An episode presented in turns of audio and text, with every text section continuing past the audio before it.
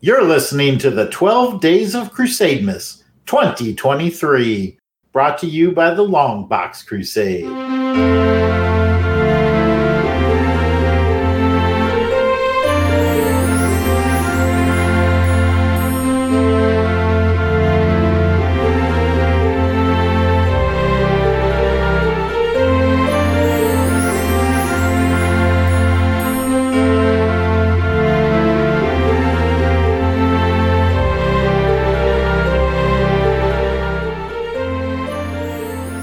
Sleighs grounding.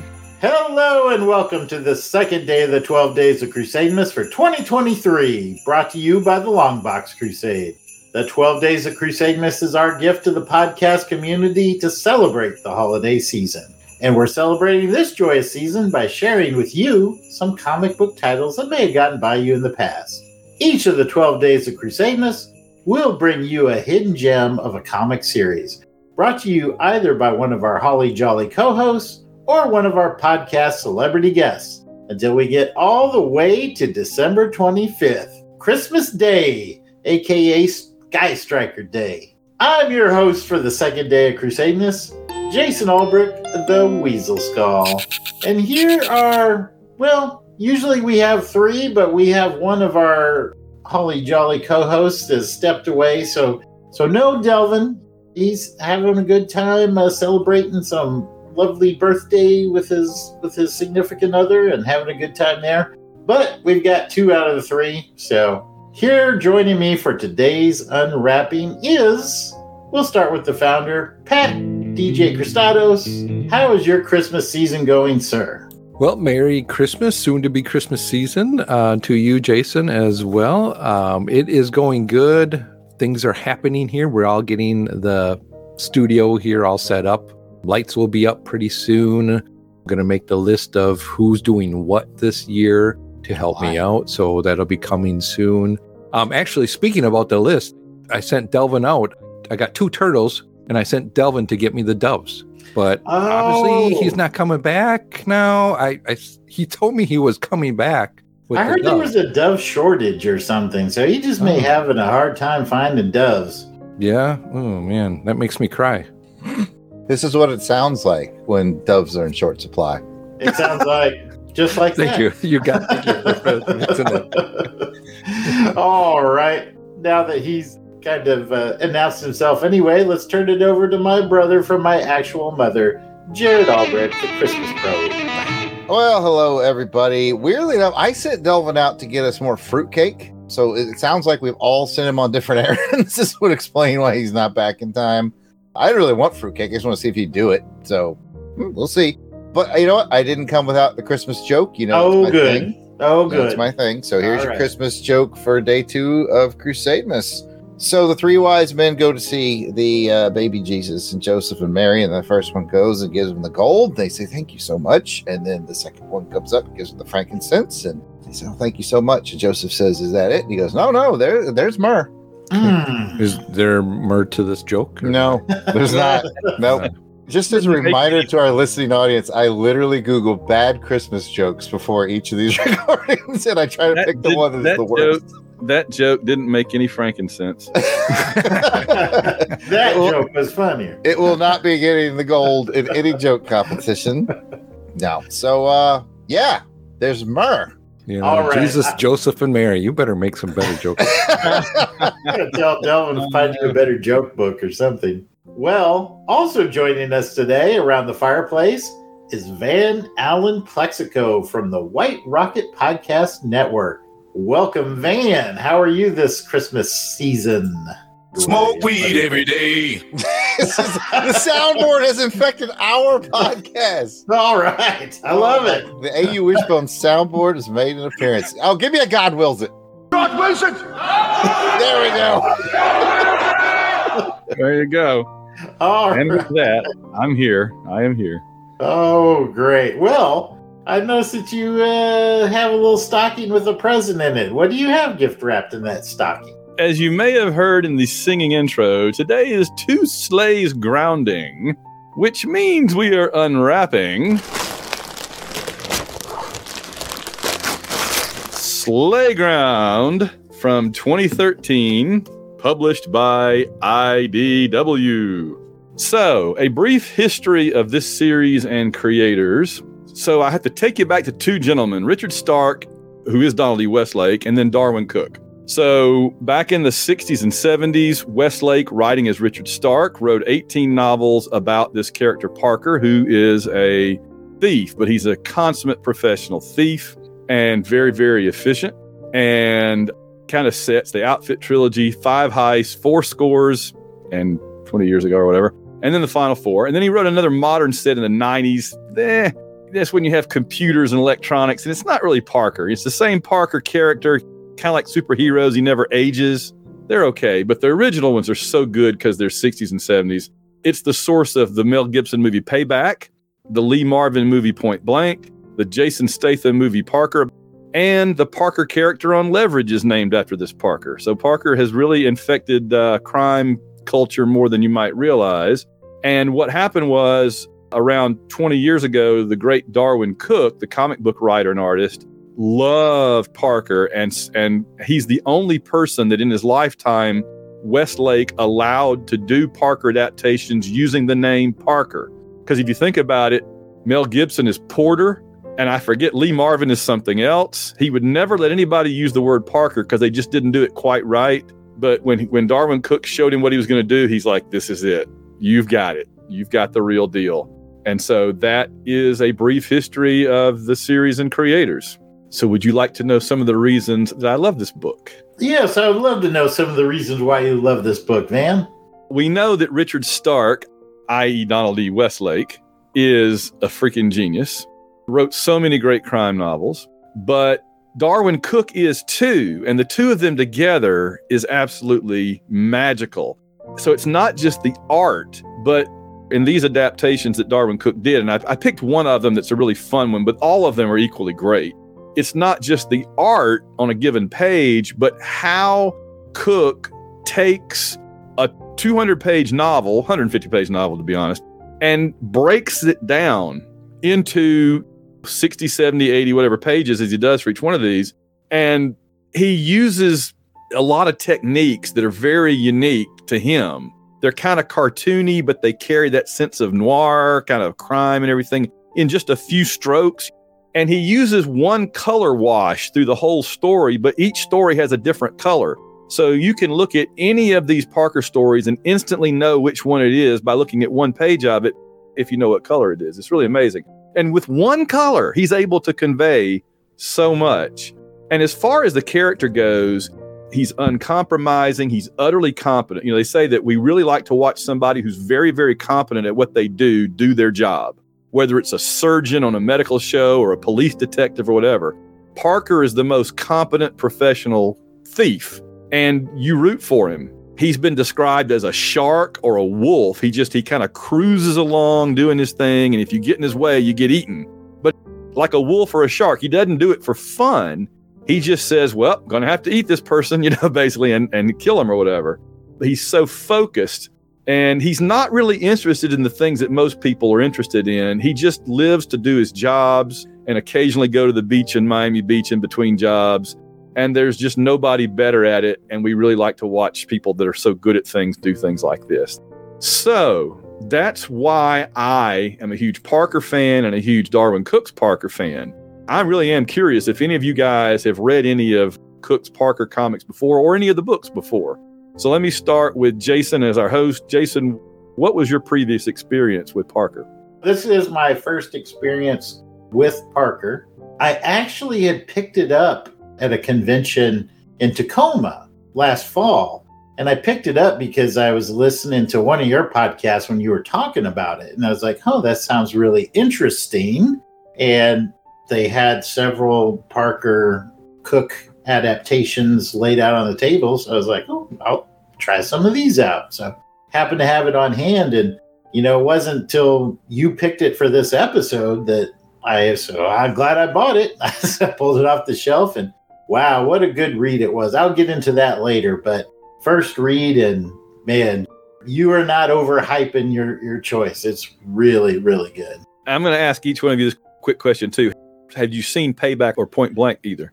I saw Payback. I I did. I did not make the Parker connect. I didn't have anything really to connect it with. Now I kind of want to watch it again. My question to you is how do you feel it held up to the Parker source material? None of them is Parker as the character that we know him in the books or the comics. But I think that Payback does the best job of conveying the the sheer fun of a Parker story. He's a different character. Mel Gibson plays him differently than the character in the book, but he gets a lot of things right, and that movie gets a lot of things right. If I had said the hunter instead of uh, Slayground, you'd be like, "Oh, this is totally payback." You'd have gotten it. You absolutely would have known it, even though the character is a little different. Okay, thanks. Pat, what was your previous uh, experience with Parker? Uh, my only experience with Parker is just uh, word of mouth from other comic book fans listening to other podcasts out there. They would always talk about Parker, and in when you talk about Parker in the comic book scene, the name associated with that is always Darwyn Cooke, and so that's like peanut butter and chocolate coming together. So I've always heard great things about it. Never had a chance to read it until this opportunity. So I am definitely glad I did. Awesome, awesome. Had you seen any of those movies? I may have seen bits and pieces of Payback now that you mention it, but I never would have put the two and two together. And that was going to be one of my questions to you was, you know, what other adaptations are out there for this character? Yeah, the um, the Jason Statham movie that's just called Parker. They were able to call it Parker because Westlake had unfortunately died, and the widow's like, yeah, whatever, you know, she just wanted to check. But it's based on one of the 1990s more modern ones. It's actually a very fun crime movie. It's a good crime movie if you just pretend it's about some British gangster and not Parker. Jared, now I know you have some previous Mm. experience, thanks to Mm. me with Parker, but what else? Yeah, That- you uh, that. Tell us about that and then whatever else you might. your love of Parker branched off uh, on, onto me a bit. First of all, I saw all the episodes of Parker Lewis Can't Lose. Not related. um, I've read too, every episode of uh, Peter Parker Spectacular Spider-Man. Also not There you related. go. I've seen Payback. I've seen Parker. I have not seen Point Blank. It's on my list of things to do. But once upon a time, you gifted me the score. I think It was the the Green Eagle score. I think it was the Air Force one. That was my first and only book that I read. And I don't say only as in like, oh, I didn't like it. No, I, I did like it. It's just I read a lot of other stuff for podcasts. But that was pretty good. And then, of course, they released the Westlake book that was like he novelized a script treatment he had done for a Bond movie that went unused. And Van was all like, hey, everybody read this book. We're a podcast about it. So I bought the book and read it. And then he never, never followed through. Uh, I read the book and went, ah, it's not that great. So, so anyway, I guess the short answer is two of the three movies, read one novel, and Hmm. I mean, what you're here, so we've we- need to tell everybody that you you write sort of homage novels in this Yeah. vein. Uh, and I know you don't want to, want to brag about on yourself, but I'm gonna brag on you. He's written Vegas Heist and Miami Heist. They're both very much like love letters to this universe, and they're really great. And I'm not just saying that because Van's my friend or he's on the show. And they just read really fast. In fact, I proofread the first one, and I was just amazed at how fast I got through it. Man has a very crisp writing style. If you listen to this and you're like, "Oh, I dig Parker and the whole Parker universe," definitely check out Vegas Heist and Miami Heist by Van Plex. They're really good. I'm not just saying that because he's here. I've literally, I've literally read them and enjoyed them. Yep, a second. Thank you guys. Thank you. Thank you. Thank you. The thing we all dream of is a movie series based on the books or a Netflix series based on the books that would actually be accurate to the character. And someday, maybe, you know, because there's so many people that love the, the character so much, but uh, he's just so unique. All right. So, this particular issue, Darwyn Cooke was going to do like six, seven, eight adaptations. Westlake passed away right before Cooke finished the first one. And so when they told Cooke that Westlake had died and hadn't seen it, he just broke down in tears because he never got to see it. He had seen the preliminary stuff and loved it, but he mm. never got to see the whole thing. Well, then Cooke finished the ones he did, and he was getting ready to do the last couple, and then he died suddenly as well. So they have both passed away, and we're not going to get any more Parker, and we're not going to get any more adaptations of Parker, both of which are very sad. But it makes what we have so valuable and so treasured that it's all we really have. So I chose this one because it's one of the shorter ones, but it's probably my second favorite Parker novel, and it's such a great visual story. All right, let me give you a quick summary. Parker and Grofield have robbed an armored car. The car crashes in the snow. It's snowing in like Buffalo. Parker is able to get away and hides out in a closed down amusement park. And the local organized crime gang, he sees them, they see him. They know he's got money, so they come in after him. So the entire rest of the story is he has a little time to run around and rig up traps in the amusement park and it becomes the death trap for all the mobsters and then he finds a clever way to escape at the end that I won't necessarily talk about right now. One aspect that I like what Cooke does is that all all the Parker novels use exactly the same four act structure where an opening act lays out the crime, the heist, the score. The second act, things start getting bad and Parker is scrambling. The third act is usually a flashback where we learn about the other person, the other major character. And then in the fourth act, they come together and there's some kind of resolution. Somebody gets killed, somebody gets away, whatever. They're all built exactly that same way book one, book two, book three, book four. And Cooke is able to stick to that structure while still doing what he wants to do in a very short, short amount of pages. And by the way, one really cool thing about this book is he leaves his buddy Grofield in the car at the very beginning. And there's a Grofield novel that starts out with the police pulling Grofield out of the car. And at one point in the story, Parker thinks to himself, Grofield is going to go down for the first time. Grofield does not go down. He ends up in a hospital, and the CIA comes and recruits him for a spy mission. It's so cool. So I want to know what you guys thought about this. All right, let's go with Pat first. I want your thoughts and your reaction to this story. You know, you said a lot about this story that I had a lot of questions on. So I'm glad you went through everything that you did about how this came about, the story style that Cooke does, the story style that the author does as well. And you, one of the things you mentioned was the color choice that Cooke does. And once you mentioned that, I just I had to quickly write down a note that says, you know, this particular one was gray washed, I thought. And I thought that helped with the season that this was in because it all takes place, yeah. you know, during the winter and it's cold out and the amusement park is closed and all that. When I went back and looked at it, I'm like, yeah, that makes sense to see, you know, that mood that was being felt throughout this whole story that was being told. The other thing you mentioned, Van, was how Cooke can take this novel and turn it into a, a shortened version of that, but yet still, to me, feels like he does tell a very deep story going on here with just his art that's being done here. And this was maybe a 70, 80 page story to go through, but it definitely didn't feel like that because Uh, there's probably less words in this than what's in the novel, you know? and oh, he yeah. could just tell that story with his art and i was feeling it and i love the art style with the throwback to the the 60s or, or, or yep. 50s whatever that was so man I, i'm just really glad i got to read this and what people were saying about it they're right they're totally right about this one yeah i, I think you're right that it, for that desolate snowy landscape that kind of very blue tinted gray wash works really well because I was just checking in the seventh, which is the little short story that follows it, is actually in orange. So it's a very yeah. different kind of story. So it, it has more energy to it because it's an orange. And I think one of the other ones is in yellow, actually. I can't remember which one, but there's the other that he's done. Yeah. The art, which is so simplistic and yet so evocative, really gives you that sense of the 60s, I think. Jared, what did you think about this issue?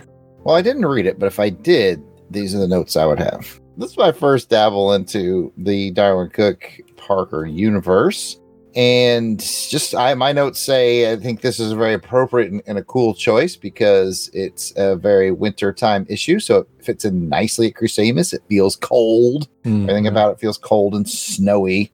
So yeah, it was definitely a, a cool choice. Like Pat was mentioning, 70, 75 pages somewhere in there.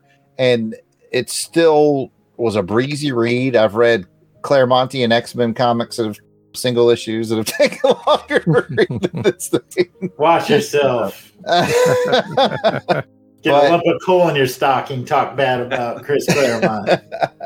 I was texting Van a little bit about this on the side the last couple days, and I used the phrase when I texted him, like I said, Darwyn Cooke is putting on a master class of storytelling here, and he really is. It's a lot of show don't tell. It's a lot of lot of visual. It's sparing words. Each one of them carries weight.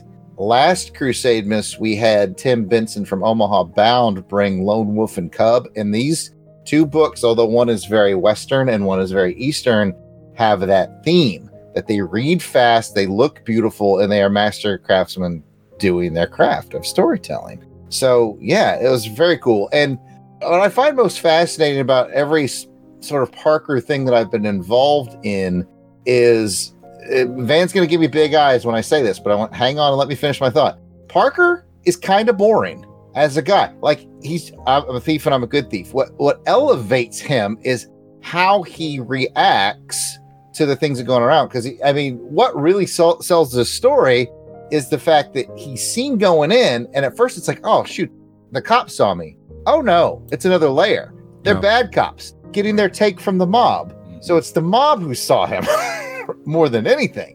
And the real layers come in with the mob and the cops. And and so don't take it as a negative. Like Parker's sort of this vehicle. And in fact, when I read your books, Van, I feel the same way. Like your your lead character, who's got an homage name like Harper, he's really just a throughput. Like all the characters around him are what makes the excitement happen. The the guy who betrays the team and the guy who's real funny, like his sidekick who's real funny. Like there's that theme of the main character actually isn't that exciting, but that's not that's a feature, not a bug, as John Ringer would say. That's to me is what's most fascinating. Is he's just sort of this this guy who's really good at his thing and and he does cool stuff, but it's what really makes him fascinating is the circumstances and things that happen around him. And I think that is Westlake's gift to writing. And I think that Darwyn Cooke captured that gift and put it in a just a beautiful bow. Yeah, look for a high score.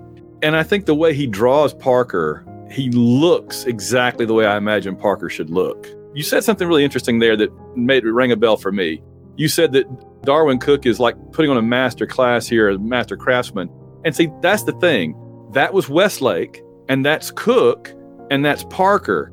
So you've got three things lined up there that are all like at the top of the game. And when you combine them, it's just perfect because the thing that I learned from Donald Westlake when I started writing my books was you can have the bad guys be your heroes if the people they're going up against are worse.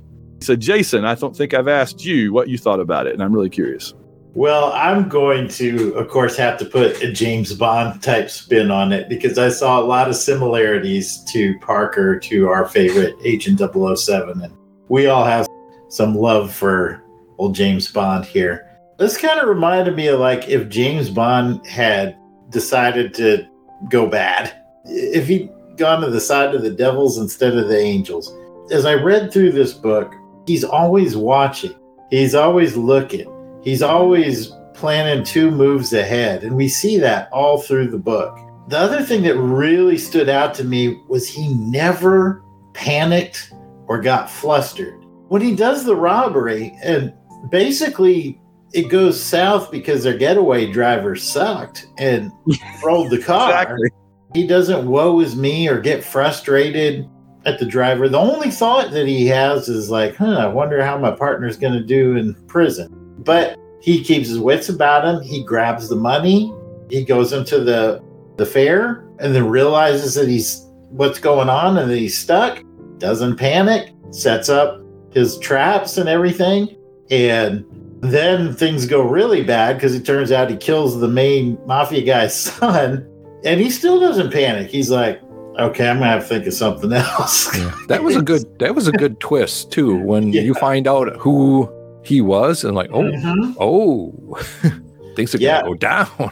but just really keeping his cool the whole time and he was both resourceful cunning but when it came time to throw hands or knives as it were he knew his business just like a certain gentleman spy that we all know and love Yeah, I hadn't made that connection, but that's a really good point. He is kind of the James Bond of crooks, of thieves. Yeah. All right, so it's time to rate your interest in the series using the official Crusademas Candy Cane scale, which seems woefully out of place for Parker. On a maybe it's a Crusademas 38 special scale for this. this One to episode. 12 bullets.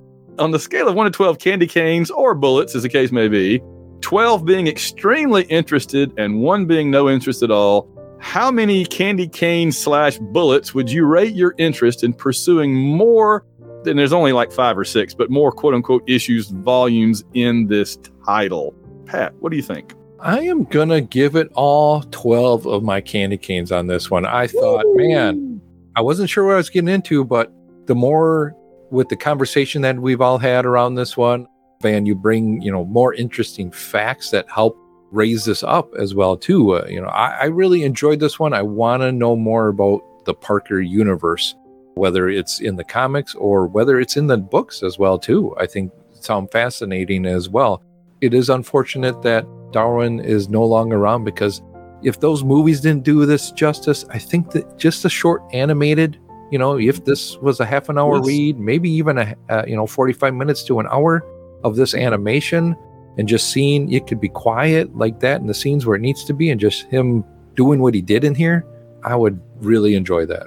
That's a really good point, kind of like the Batman animated series. And so, some things you can do better in Something like that. animated. Yeah. I mean, You're right. this would just look so great. Yeah, no, that's a really, really good point. Jared, how do you rate your interest in this? While we were talking, I was doodling this guy who's just a guy, and he's saying 11 because I was thinking 11 candy canes. Wow.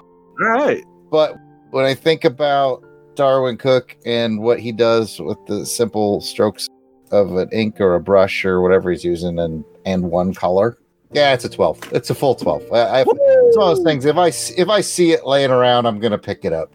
Wow. So we got two 12s. Jason, the pressure is on you, sir. What do you think? How you rate it? Well, going by my score of humor, heart, spectacle, and art, not a lot of humor in this book. So No. So humor, I'll, I'll give it a one. Heart, for all the reasons that I said, three. Spectacle, man, it was a page turner. Because I was cursing you out, Van. I was like, who the hell does he think he is bringing a trait to That's true. He said that. Davis? We all did when I I texted everybody.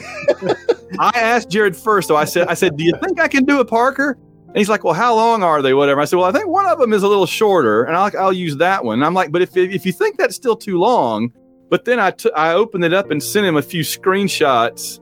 I said, there's no words on these two pages. There's no words on these two pages. I think it'll go fast. I think it'll go fast. He's like, and Jared was like, that's cool. So Yep. And Jared texted us and said, I just read it. Oh, your guys are in for a treat.